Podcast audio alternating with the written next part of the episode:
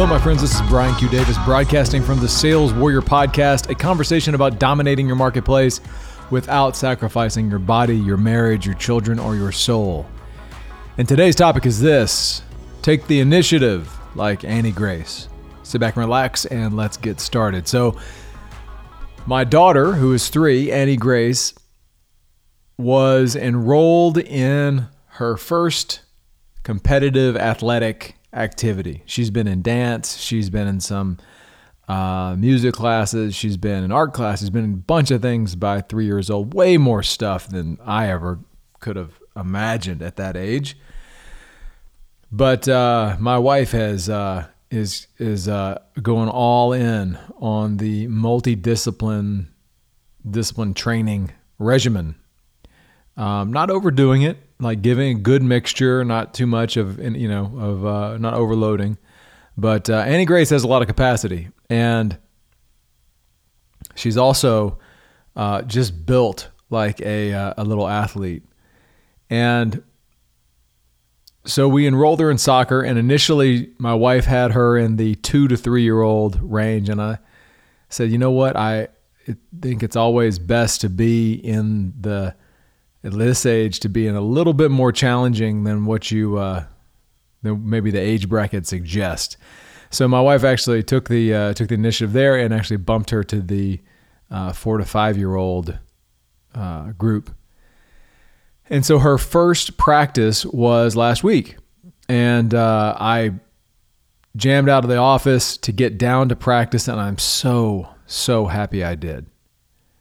To be there for her first practice, and I never could have imagined how much joy I could have gotten as a father, getting to see my daughter in an athletic type environment. It was incredible. I know why my dad did not miss any of my football games growing up. I know why now. She was out there. She was the smallest one. She was the youngest one, and she was one of 5 children. The other 4 were boys, the oldest being 7. And so they ran their drills. Annie Grace clearly had natural athletic ability in terms of her dribbling skills. She was fluid. No practice. She the only other sport she does is rugby with me, and we play kind of playroom rugby. But she got out there, no fear, total confidence. And then there came a point where they actually kind of simulated a little game. And so she was down on one end, and they separated into 2 teams, 3 on 2, and she was on the team with 2 initially. And they drove down to the goalie. She and the other little boy were playing goalies, basically just standing in the goal. And the other 2 boys, or 2 or 3 boys, had come down, and they were kind of moving the ball around and trying to figure out who was going to kick it in. And this is all happening at fairly low speed. But I've got this on video, and I'm so happy I did. In watching this, Annie Grace took the initiative, didn't just wait in the goal for the ball to be kicked to her, but took the initiative and went and put the other players under pressure. And then when the 7-year-old lined up the shot, and you think, well, he's just going to kick it in, Annie Grace comes out of nowhere and puts in a slide block to prevent the goal, and then takes the ball. Like, it was incredible. I could not believe it. And then in the very next series, they had them do it again, except this time she was down there with, it was a 3-on-2, and she was on the team with 3. And so the other 2 boys come down, and it ends up in this kind of male-on-male scenario, and she's kind of off to the side. The two pairs of boys are basically kicking the ball to each other. I mean, they're like 1 foot away. So the ball is just kind of rattling around between these four boys. It's not going anywhere. They're both all focused on each other. And again, Annie Grace takes the initiative, steps in between all four of them, steals the ball, and starts driving down the field, gets two kicks down the field, and is, you know, a good halfway down the field of this small field. This is not a full, this is like 30 meters long, but gets halfway down the field before the 7-year-old gets in front of her and kind of slide tackles her, frankly. And the ball goes out of bounds. She then gets up and proceeds to charge the goal with the ball and attempt to make a goal. And she didn't, but she definitely put them under pressure there again. And all this was just out of nowhere. And so my takeaway from this was the power of initiative, the power to just move. Like the other four little boys, for the most part, were kind of waiting and very hesitant. And I don't know what it is, but she just did not feel okay with waiting. She would wait for a moment and kind of watch what was happening. And it was less of a, I'm scared to make a move. And it was more of like she was evaluating this. Now I have this on film. I have like replayed this like at Sports Center, and I'm going to make a highlight film out of these three clips, and I'm going to put it to music, and it's going to be epic. And I'm going to post it everywhere. So if you're following me on social media, I'm sure you'll see this at some point. But because that's just, you know what? That's just the dad I'm going to be. I don't care. It was epic. But my takeaway from this was that while she studied the field and looked at her environment, she did not wait for permission to take her shots. She didn't wait for permission to go take the ball. And even without knowing what she was doing, she just reacted and went with her instinct. And her instinct was right.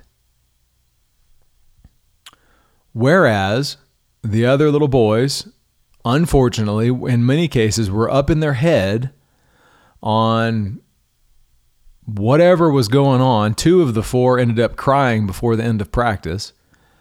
So I don't know. I'm not sure what to think. I mean, I don't know. That's another podcast. But my daughter made me about as proud as I could ever be so far, in the fact that she took the initiative without permission, because she knew her instinct and her inner voice told her to go that way and just move. And she did. And the results were incredible. And so the takeaway from that was, I started thinking about my life. Where is it in my life that I'm waiting for permission? And I need to just move. I know the direction to go. I know what to do. At some point, I don't really need to think about it. I just need to go.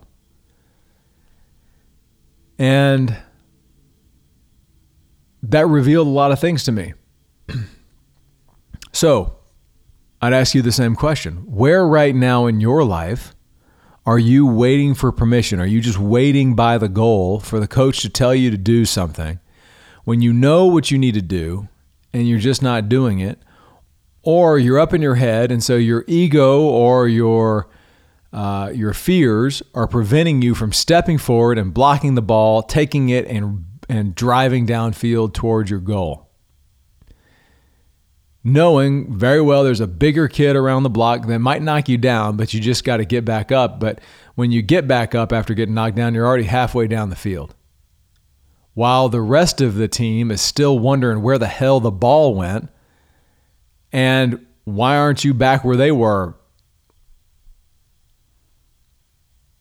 I got to see this played out in real life last week from my daughter. And the other lesson of that is to watch our children. Watch our children. There are so many lessons that are available from them on a daily basis. And I am so grateful for being blessed and given the gift that is my family and the awareness to listen to the lessons that they're delivering, because the lessons that they are delivering to us as men and parents, those lessons are not random. Those lessons are perfectly timed for what we need if we open our ears and our eyes to see and hear. So the other question beyond where are you waiting for permission is, what types of lessons are available from your family right now? If you think about your family, if you think about the conditions that are going on inside your family, or maybe even the last time your children or child, your son or your daughter or your wife said something to you and you knew there was more there, but you just let it pass by. What was the last thing your child said to you? Think about it right now. As you're listening to this podcast, what is the last thing that your child said to you that stands out? I can almost guarantee you there's a message or a lesson in there if you seek it out. We'll talk more on this subject, but for right now, that's what I've got for you. Thank you so much for listening. This is Brian Q. Davis signing off from the Sales Warrior Podcast, a conversation about dominating your marketplace without sacrificing your body, your marriage, your children, or your soul. Keep tuning in, and if you got value from this podcast today, please share this up with someone you feel like might get value. Thank you so much for listening. Keep tuning in. More to come.